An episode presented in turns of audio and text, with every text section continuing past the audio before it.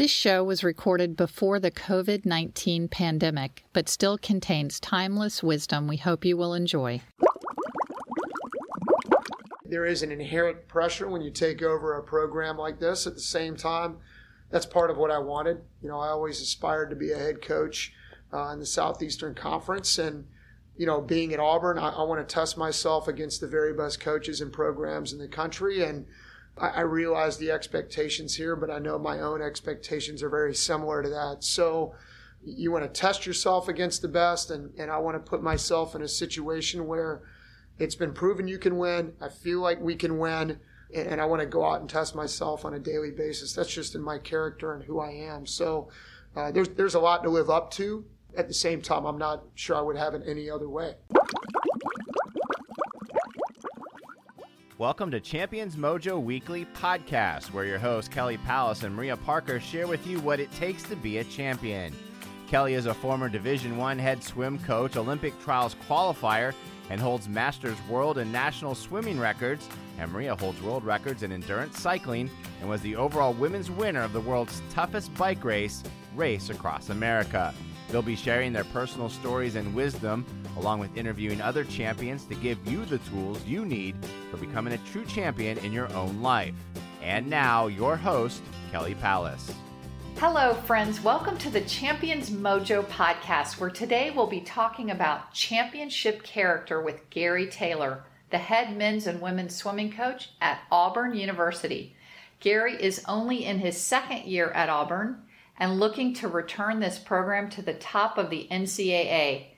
Auburn has a storied history of winning 13 NCAA team titles, and Gary Taylor is the perfect person for this job. He knows a thing or two about winning, paying his dues, and patience. Before we talk with Gary, I want to say hello to my co-host, Maria Parker. Hello, Maria. Hey, Kelly.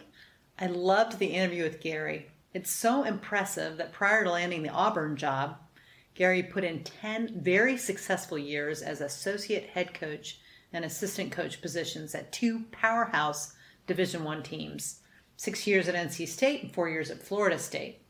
Gary looks too young to believe this, but prior to the 10 years in Division I, he coached at the club level for 9 more years, for a total of 19 years of coaching experience. This is a patient man that probably could have had many head jobs before Auburn, but he waited for the perfect opportunity, and Auburn was it. Thanks, Maria. And Maria, as an NC State swimming alum, I personally watched the success that Gary brought to the NC State program, which is where I had the pleasure of getting to know him, so I'm really excited to reconnect with Gary again today.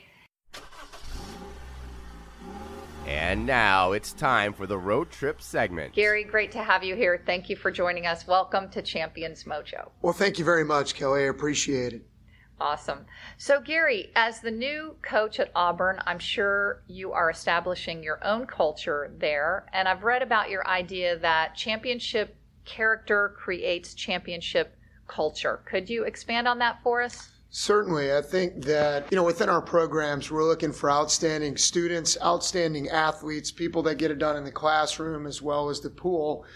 And I really think the final piece to that is championship character. So championship character to me is really a number of different things that come together. You're looking for people that are, you know, they've got great work ethic. They're great teammates, incredibly selfless, put the team and Auburn University ahead of themselves. You're looking for people, in my opinion, that are motivating to themselves, motivating to others.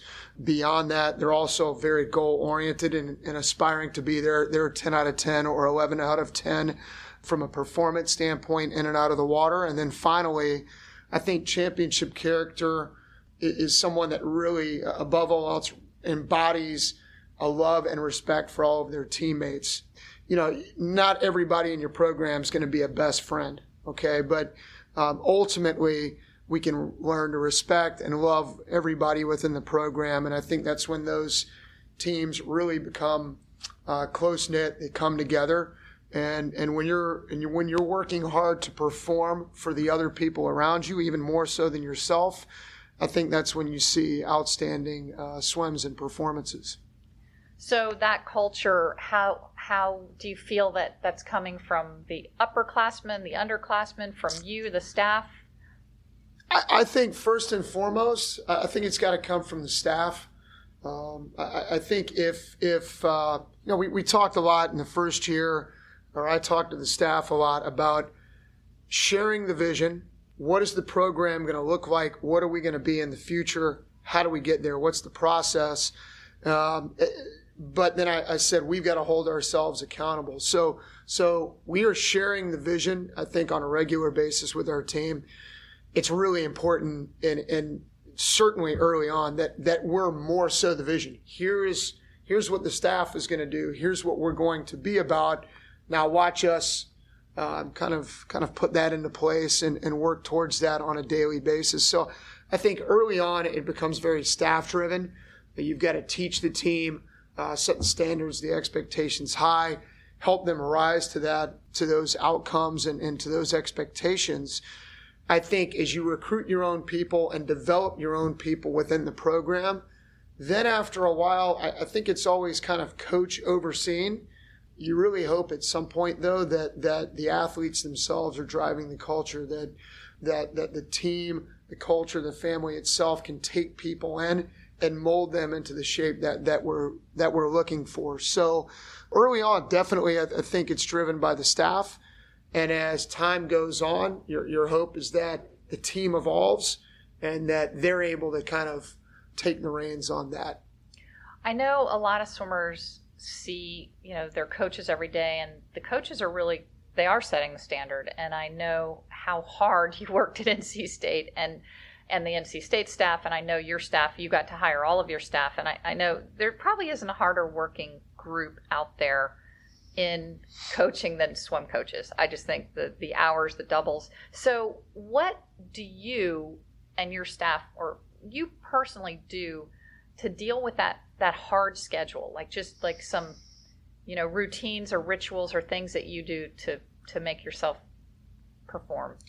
Well, I think ultimately the expectations to me are really important. So, you know, with our student athletes, if you give them an opportunity to feel fatigue or complain or go through the motions, I think they'll take that. I think as a coaching staff, you have to set the tone. We've got to work hard.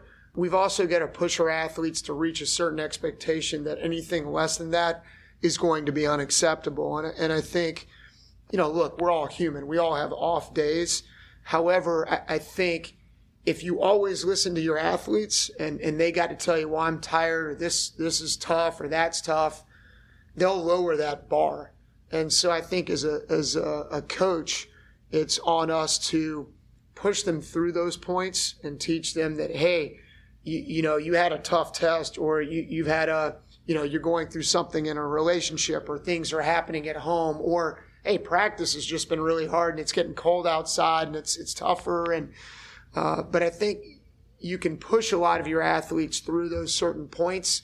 And when they see outstanding outcomes or great workouts or great performances in meets, then they start to say to themselves, hey, you know, the mind is a powerful thing. And so, you know, if I can push myself through this and just get my body ready, I'm able to achieve a lot more than I thought I was capable of. And, you know, I use this statement all the time, but teaching that the impossible is possible opens the doors to a lot of great successes. And I think that's what we have to do on a regular basis. Again, they are human, but if we allow them to rise to their best expectations, I think they're capable of doing great things on a weekly basis. Great. All Division I head coaches have pressure to perform. That's just the nature of it, and especially top 20 programs. How do you personally deal with the pressure of, you know, having a new program and taking over a program like Auburn, just in general? Certainly. I think for our program, you know, for me at some point I sat back and I said, you know, I have the awesome opportunity to lead the Auburn program.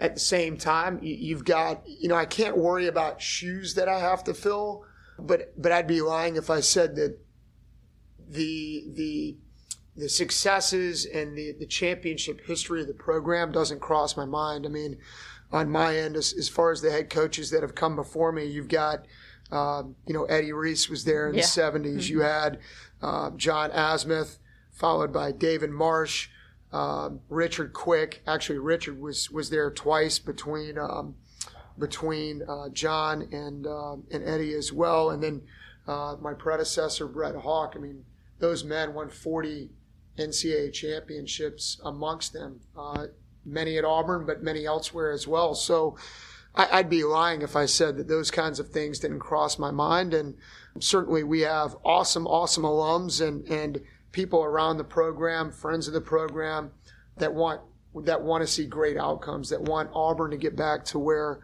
it rightfully should be. At the same time, I've said this before, I can only be the best Gary Taylor I can be. So I have to do what I feel is best for the current program and getting this group better, the staff, the team, growing our program and brand again. So, I think that there is an inherent pressure when you take over a program like this. At the same time, that's part of what I wanted. I always aspired to be a head coach in the Southeastern Conference. And, being at Auburn, I want to test myself against the very best coaches and programs in the country. And I realize the expectations here, but I know my own expectations are very similar to that. So you want to test yourself against the best, and I want to put myself in a situation where it's been proven you can win. I feel like we can win, and I want to go out and test myself on a daily basis. That's just in my character and who I am. So there's a lot to live up to. At the same time, I'm not sure I would have it any other way. Yeah, I figure that. I mean, like I said in your intro, you could have had many head jobs. So you knew coming in this was Auburn. This was Auburn's history. That's wonderful. So in general, what traits do you think champions share? I've got a pretty basic motto, and that is enthused to learn, eager to work, desire to win, all in for the family, all in for the Auburn family. And I think, too many times as coaches, we look for all the outside-the-box items. And I do think that there are outside-the-box items that help. But I don't think that there's any one outside-the-box idea that allows for success. Once you do a lot of outside-the-box things or you do the same outside-the-box thing all the time, it becomes inside the box. So I think really it's the ability to be coachable. As coaches, we have to coach hard, connect with our athletes, get to know them. The athletes try to do the same thing from their side, the willingness to be vulnerable and accepting of the uncomfortable. So being vulnerable and open to constructive criticism or making changes, the willingness for the student athlete to live in the uncomfortable and test their boundaries. And then I think the eagerness to work, live on that, hey, I'm going to give 110% every day. A desire to win to me is really just the desire to be the absolute best you can be. And so those are very basic ideas. And what I've found throughout my time as a coach, it's not doing the outside-the-box things at this, insanely high level. It's doing the basics day in, day out as good, if not better, than everybody else around you and around the country and world. So, to me, that allows for championship outcomes. And, from one person to the next, those things can be different. I do know that I think everybody has the ability to be coachable, and I think everybody has the ability to give their best effort. Sometimes reaching your 10 out of 10 might look different than someone else, but we can all aspire to be our best self. And I think the ones that are most successful and really get the most out of their bodies and their natural abilities are the ones that excel in those areas. And then, we try to make this sport so individual at times, but I've never been a part of a high-level program that does it individually. I think the team and family atmosphere has to be cultivated and developed. And so when we're all in for one another and I'm swimming or diving for that person across the deck who means a lot to me, that's when I excel. Because, I say it's, and I say this as well, it's not swimming for your teammates, it's swimming to your utmost potential with everybody around you supporting and caring about your outcome as well. So those are things that we really try to stress within our program on a daily basis. Excellent, excellent. So you have coached a lot of successful distance swimmers and other swimmers too, but I think being a distance swimmer myself and knowing the distance swimmers that you coached at NC State, there is such a mindset that one needs when you're in those grueling, 15, 18, whatever minutes of just total pain. What role do you think mindset plays in success? And what were you telling those swimmers that are performing these crazy fast feats? Like, because their minds are going crazy. So what do you? I think it goes back, it's really a compilation of everything I've discussed. And I think the one thing as I've gotten into the sport, 20 years of experience, number one, I know that the more I learn, the less I know. And I think the second piece to that is the human side. The mind is just an incredibly powerful tool and I don't want to say weapon, but it's an incredibly powerful tool. And so I think whether you're a sprinter or endurance swimmer, having swag or confidence or belief that you're going to be successful is highly important. So I think that's a factor there, and that's regardless of event list. I think on the endurance side. And before you go to the endurance, can you develop confidence? Can you build swag and confidence, or is that an innate? Well, I think I think there's some of both. I don't think that, in my belief, I've been really fortunate to coach some outstanding athletes, swimmers, right. But I don't think that was ever all me.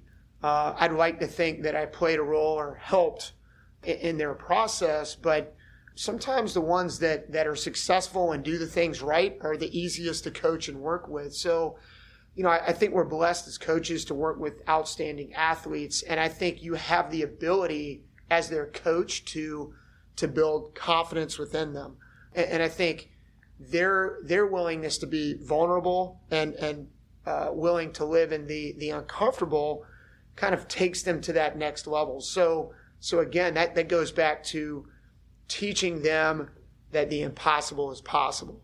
So I don't think it's all coach, and I don't think it's all athlete. I think that I've seen athletes that they've kind of already got that, and you can help build upon it. And then I've seen others that don't know they have it in them, and you're able to draw that out of them. And then they start to gain confidence and belief in who they are and really take off. So I think that it's a combination of the two. And at the same time, I think there are some athletes that you can do everything you can, and you may not reach them, Yeah. And so, and certainly the better, more stuff they do in practice gives them confidence, and that's absolutely what I know you're famous for, some really consistency great, is consistency, key. Yeah. Absolutely. So I interrupted you there, but so as far as having swag and just confidence for any distance, but then you were going to go on to an endurance event. Absolutely, and I think that first piece. I know we've got obviously diving in our program as well, but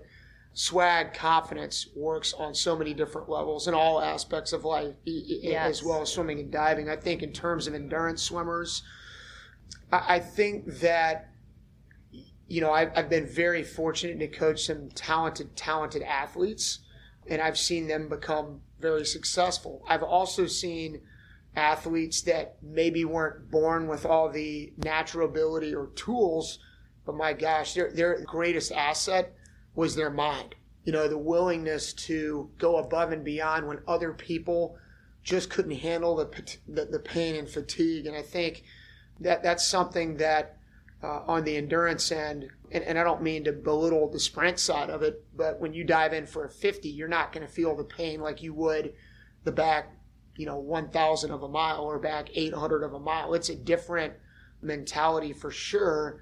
And I think that talent's great, but I've also seen mindsets and just a mental toughness overcome talent as well when talent doesn't do the work necessary. So, for me, I think that's kind of a trait and really kind of a talent as well. The ability to push yourself to limits that others aren't willing to go to, and that takes an incredible mindset.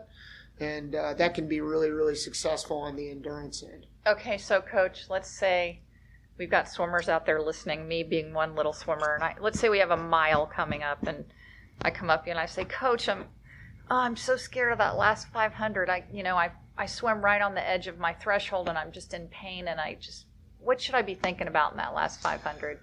Well, I think some of it's based on race strategy.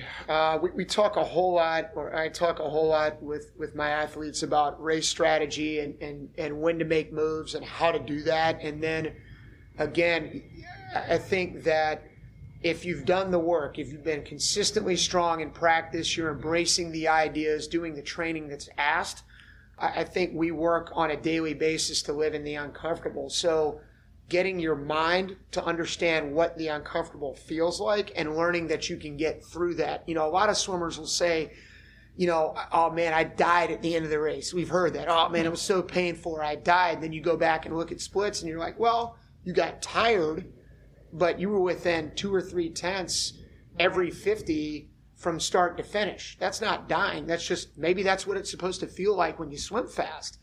So that's a great point. Yes. Yes. So I think it's being willing to live in that uncomfortable place, and I think you get there by training in a certain way each and every day to learn how to deal with that, to learn how to mentally handle that, learn that, hey, you may be uncomfortable, but you can swim through it. Or, hey, this didn't feel good, but, man, look at the performance. Look at the outcome in terms of time or the way you swam the set. So I think it's getting individuals to learn that, hey, I go through this every day. So when I'm up there behind the blocks and I'm swimming that back 500, well, I've done this on a regular basis. So I know it's supposed to feel like this, and I know how to overcome that and keep my mind focused on the important things like race strategy or turns or who I'm racing against. I would say the unique piece in endurance swimming, certainly if you're doing a mile, you can have a great race and be way out in front or way behind, and you're kind of all by yourself. So it really becomes mental. And I think that's a different aspect in endurance swimming that sometimes you don't see in the other races. So I think there's a lot to be said for training that aspect on almost a daily basis and learning to overcome that. So when you're out there and you're competing, it's, hey, I've done this, I know how to do this, here are the things I need to focus on, and it's going to be uncomfortable, but if I'm living in the uncomfortable, I could be performing really, really well. Gosh, Gary, I'm so grateful I got to pick your brain on this. I know we're going to hit other subjects, but I couldn't sit down with you as a fellow, as a distance swimmer and not go there because, at NC State, you coached a ton of successful events, other, middle distance and 200s and 400s and all that. But I know, Anton winning that mile and Hannah going crazy in her mile and just that really puts it in perspective. I love that. Give me your thoughts on the difference in coaching men and women. Man, there's I've really enjoyed coaching women over the years because I think between the two, there's a different relationship. That's a little bit stereotypical to say. At the same time, I find that, men, it's, hey, get, laughter, humor, let's have some fun, let's work hard, rah, rah, rah, let's run through a wall. I think the majority of men out there will grasp and understand that, and they love the camaraderie, the brotherhood of it. I think on the women's side, it's very different. I think the relationship between the coach and the athlete is really important, knowing that, and I think both are this way. You can ask them to do hard things when they know that there's a purpose behind it and they know that you care, that you're asking them to do hard things because you believe in them and you know that it's going to allow them to become successful in the future. But I do think women even more so really value that relationship, with the coach. Getting to know them as people is really, really important, and knowing that they have value within the group or the program, I think goes a long way. I think sometimes you know, again, it gets a little bit stereotypical when I say this, but I think sometimes women look solely at outcome and performance. Okay, well, I was fifth in this race and those other four women are better, so therefore I'm not valuable to the program. And many times that can't be further from the truth. Who you are as a student, who you are on the pool deck, right. Your work ethic in the pool. It's not always about the outcome. Who are you as a person, and finding values in each and every athlete. But I certainly think that there is some crossover, but they're also vastly different. And even with each gender, there are a lot of different personalities. So what works for, you know, 5 or 6 guys may not work for 3 or 4 more. What works with 7 or 8 women may not work for the other 2 or 3. And that's the art and kind of and very much the art of coaching and a combined program. Absolutely. And what do you think the advantages of a combined program are? I think that if you can get the two to work together, the family's bigger, the family's stronger. I think that, you know, I always say that I think we have great teammates in the pool. I'd like to think we're a better family outside of it.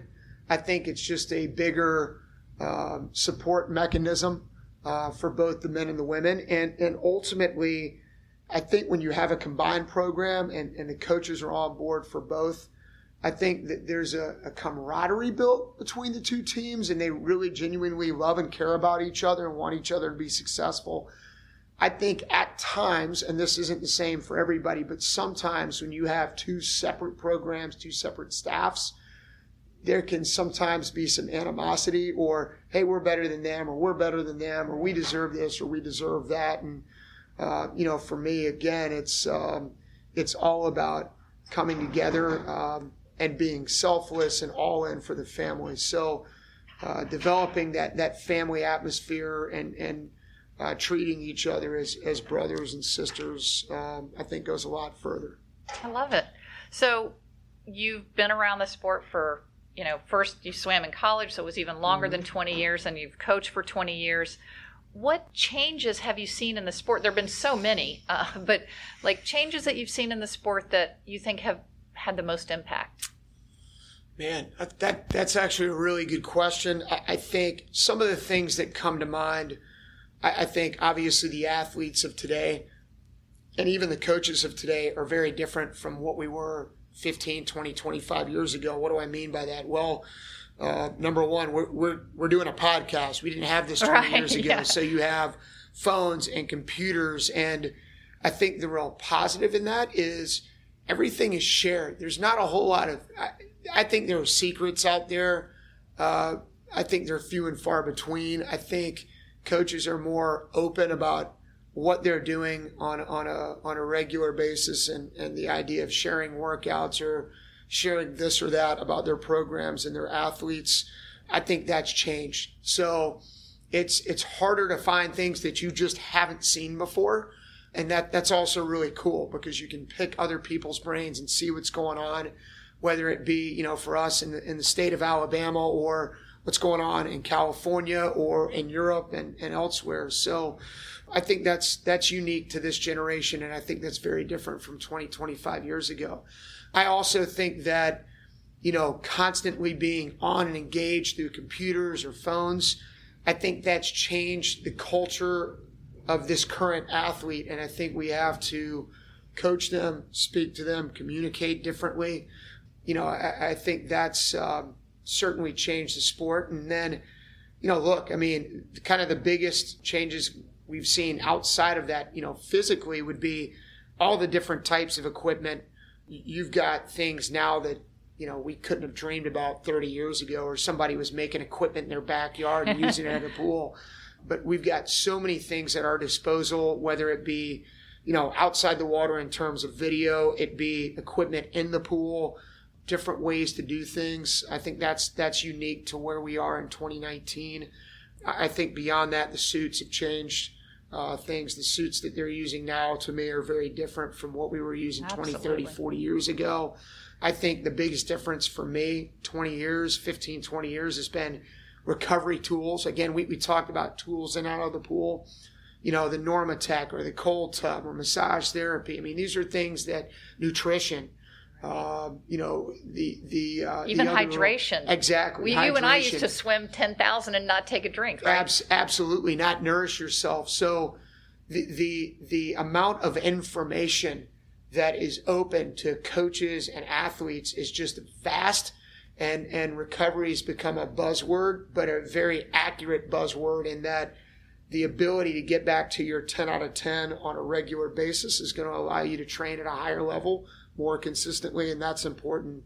You know, I think little things in the pool, the starting wedge, there's been some changes within turns and underwaters and whatnot, but, you know, I mean, look, 25 years ago until now, underwaters are, when you actually watch the racing, some of the biggest changes in the pool are what we're doing underwater this day and age. So there's a number of things, you know, for the most, they've made our sport better, more exciting, more opportunities, more outside the box potential from that standpoint. And just the sharing of information is vastly different now than it was maybe even 5 or 10 years ago.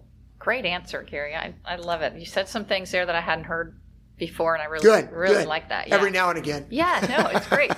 On an innovative theme here, what are your thoughts on the International Swim League and pro swimming?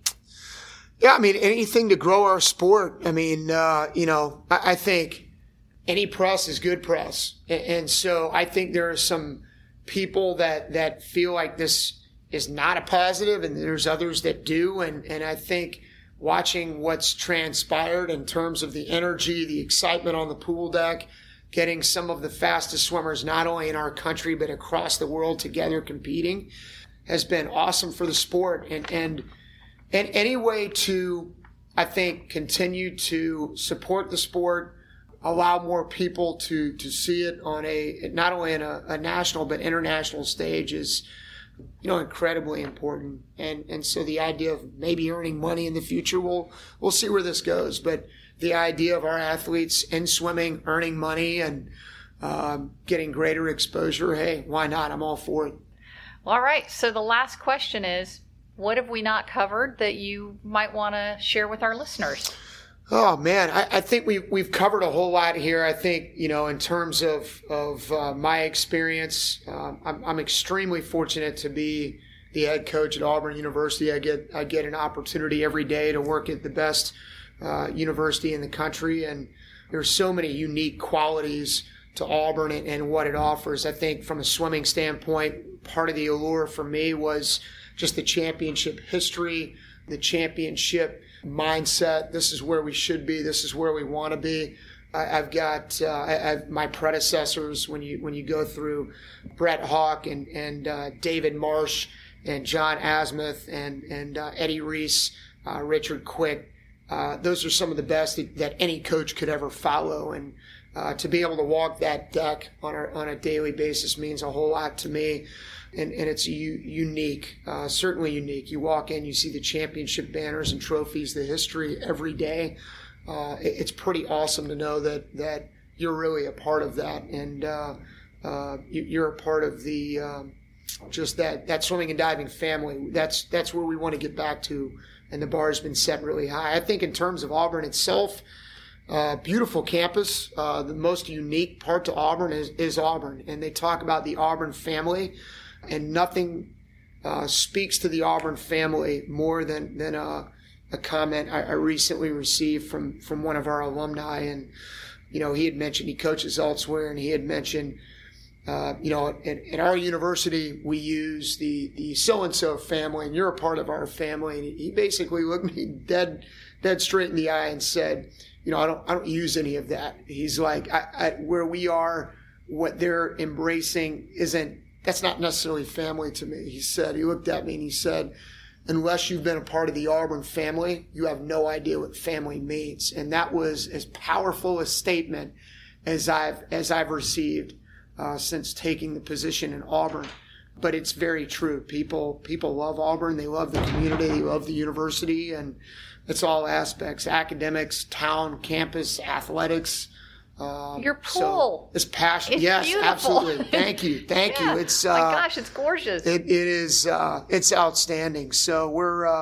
I'm very blessed. And I saw you posted a picture of sunrise over your, was that sunrise? Yes, that was the red sky over the pool. So we're extremely fortunate. You know, the Gary, ability to coach in and out, it's awesome. Yeah, inside and outside pool. So what is the difference between a war eagle and a tiger? I mean, I'm sorry. I didn't get that research. Yes. So our mascot, we are the Auburn Tigers. The battle cry is war eagle. So you're an NC State alum, so Wolfpack would be the nickname, the mascot, and people there say go Pack.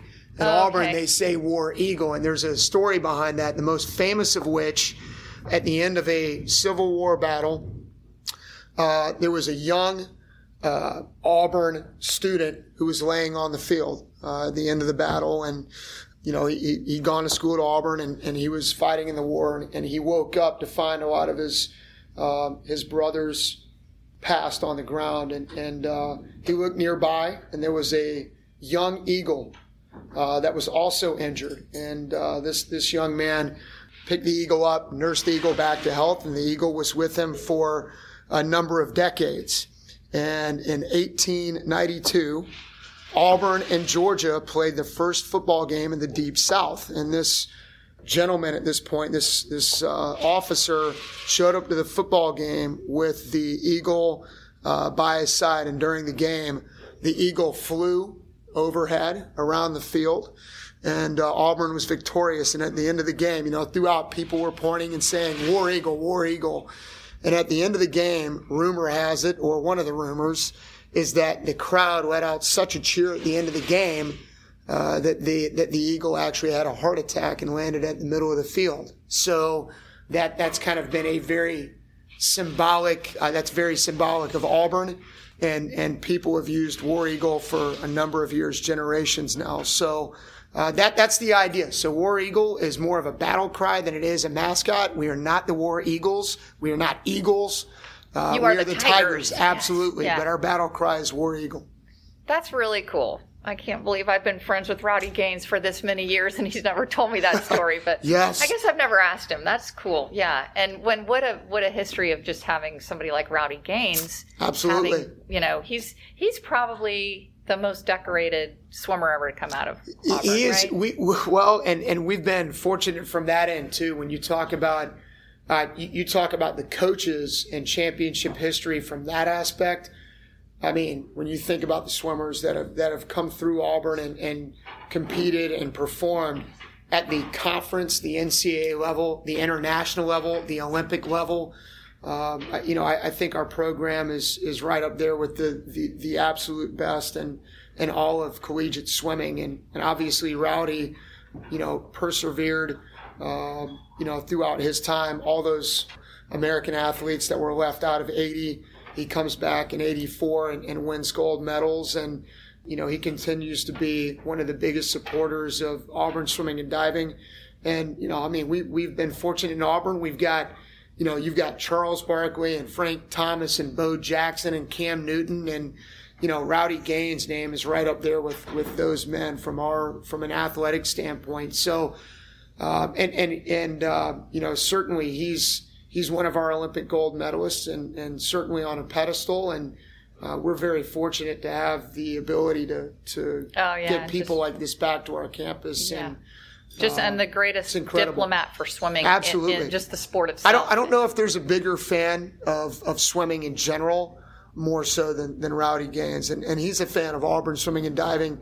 He is an incredibly passionate fan of just swimming in general, yes. And we're really blessed, really, really blessed to call him one of our own. Yeah, very, very cool, very cool. All right, well, those are all the hard questions. Now come the fun ones. Just a quick, it's called the sprinter round, which I know you can do. Let's do it. Take your mark. Technical suits. Fast. Fast, I love it. The fifth stroke.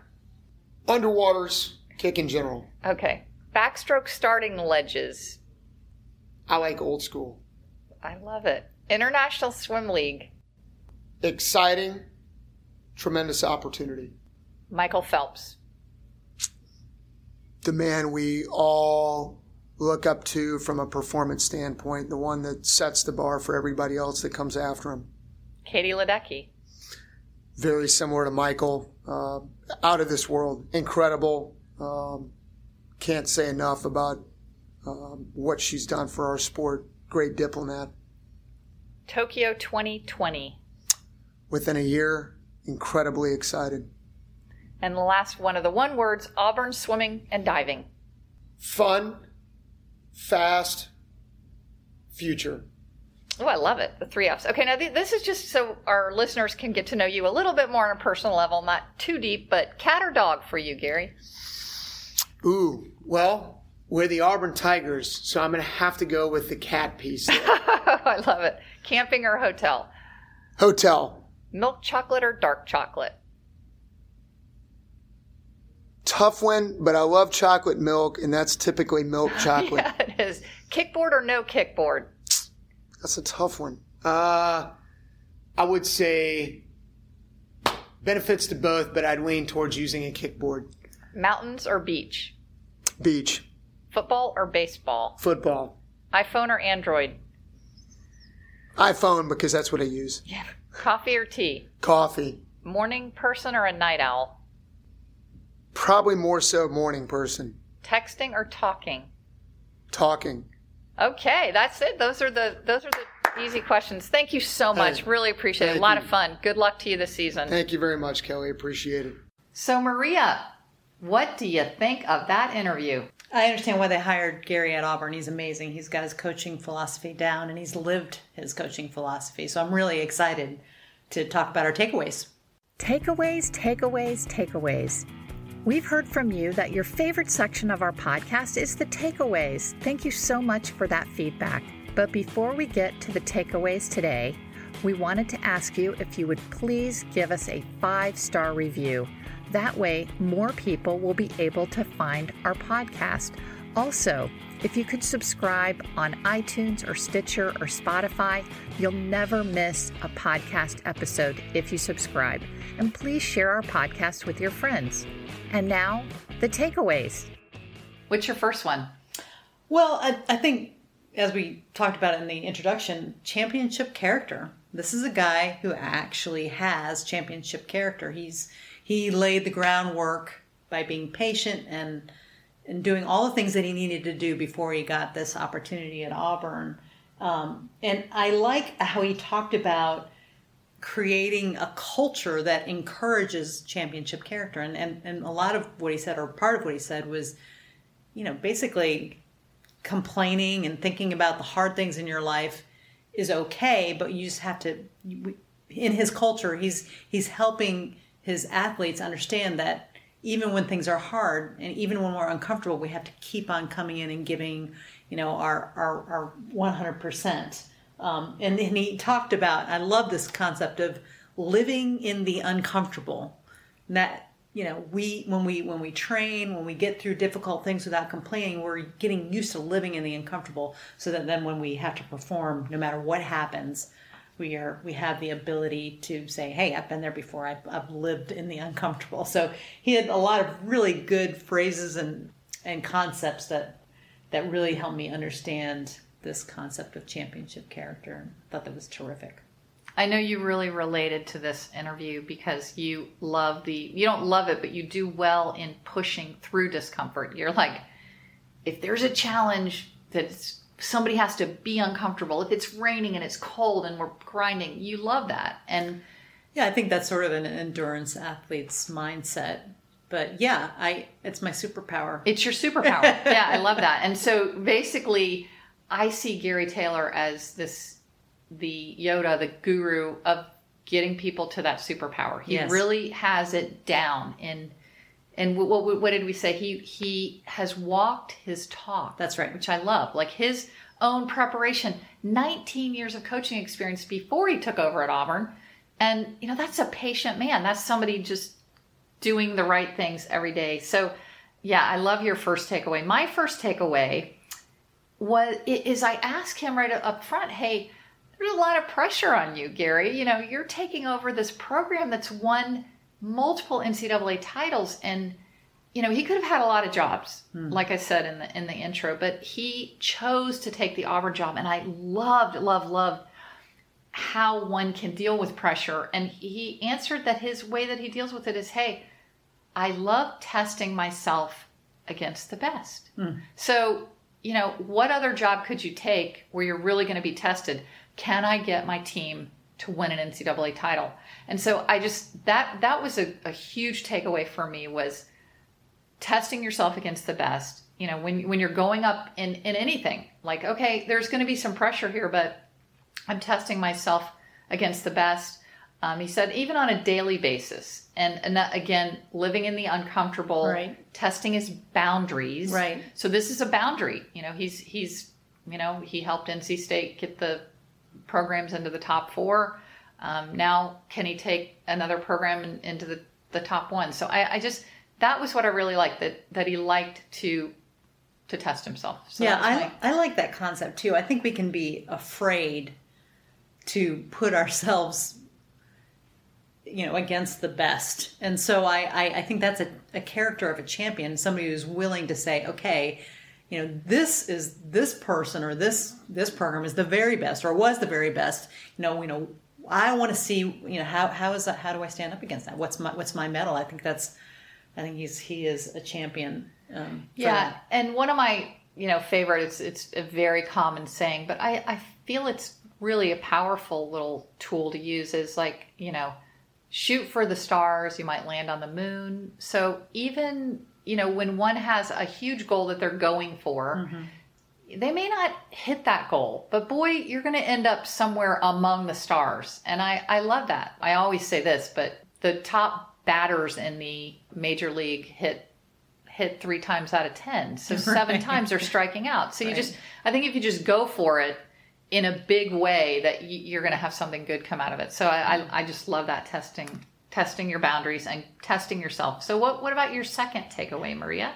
Yeah, the second takeaway was something that he just mentioned at the end, but it really spoke to me. He talked about, you were asking about how swimming has changed. And he said, one of the things we've learned about is tools for recovery. You know, you talked about massage and rest and ice and all the things that make you better. And it reminded me again, and I think this isn't really a new concept, but recovery is so important. It's so, we talk about you do not get better when you're working out hard. You get better when you're recovering from that workout. So you test yourself, you go hard, you endure the discomfort, and then you have to rest. And I think this really, in my own life, I'm starting to train for an event that's coming up in February, and I have to remind myself that, I mean, I would like to just put my nose to the grindstone and just kind of plod away, but I have to remind myself, especially as I age, that the recovery is more important, or just as important as the hard workout. So that I have to alternate that. And I think you can also,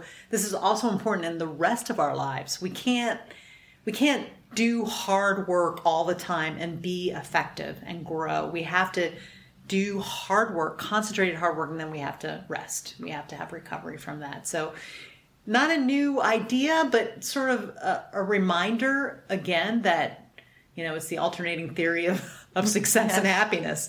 You work hard, you recover. You work hard physically, you recover. You work hard mentally, you recover. And that's what makes you better.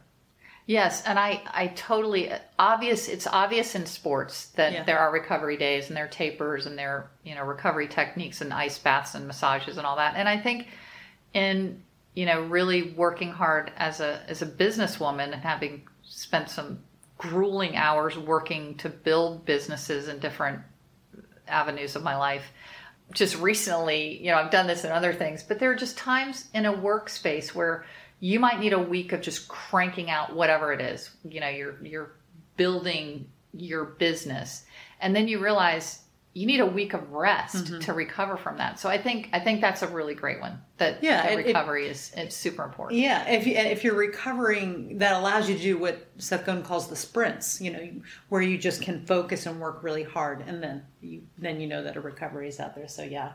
What was your final takeaway? My final takeaway was one we've talked with a lot of these top coaches about, which some are on one side of the fence and some are on other. And the question is, and the takeaway for me is, can confidence be created in? And I think this is, again, another great for athletics or in life. And I Gary thinks that it definitely can be created. So, and I love, he says that it's confidence is hugely important. Some people call it swag, or just, you know, that ability when you're standing up to do a task, do you think you're going to be you can do it. Successful in it? So I think he thinks it's hugely important. I agree with him. I think prior to these takeaways, you and I always do some planning, and I love a little story that we told, that, you know, as a coach, obviously one of the reasons we do this podcast is to encourage people, but as a former coach, it's just kind of innately natural in me to encourage people. Yes. And so I recently met up with a very, very good friend and fellow athlete. But when I met this person, and Nancy is her name, and she's just been a big part of my life. And she was a master swimmer, but really just did master swimming for fitness, just not a competitive master swimmer, never even did competitive master swimmer, and not a competitor. And we started training together, and, you know, one thing led to another, being my training partner. I was always encouraging her, and I saw this huge ability, her natural ability. I'm like, you know, Nancy, if you'd ever started in a competitive program, you probably would have been, you know, on our Olympic team or our national team. And she's a runner, a swimmer. So we started doing triathlons together. Long story short, she ends up winning a gold medal in the world championships. Amazing. For aquathlon, which is swimming and running. So it's I think that particular one was like a 5K run, a 1 mile swim, and a 5K run. And she was the world champion after just, you know, training hard, but, you know, being a fitness person. So I had not seen Nancy in person for many years, and we happened to have a great reunion and at a Starbucks, and we sat there and chatted. And she said, you know, when I look back on our friendship, she said, one of the things that I most got out of it was the confidence that you gave me.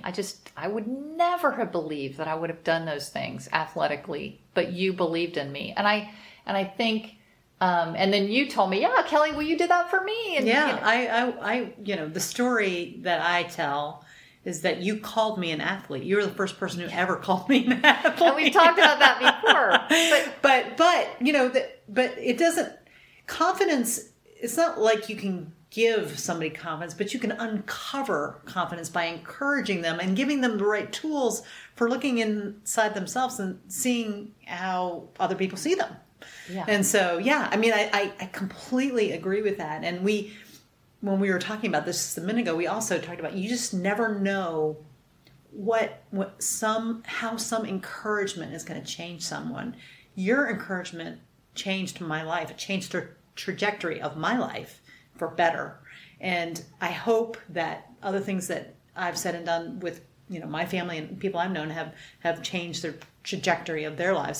So this idea of can we grow confidence is absolutely, I love that idea. I think that a lot of people have sort of inborn confidence, maybe they have a great family, but yeah, we can help each other be more confident by encouraging one another. Yeah, that was one of my favorite things that Gary said, that he's on the side of the fence and says, yeah, you can create confidence. So I love that. And I love the whole interview. I think you and I said, wise way man.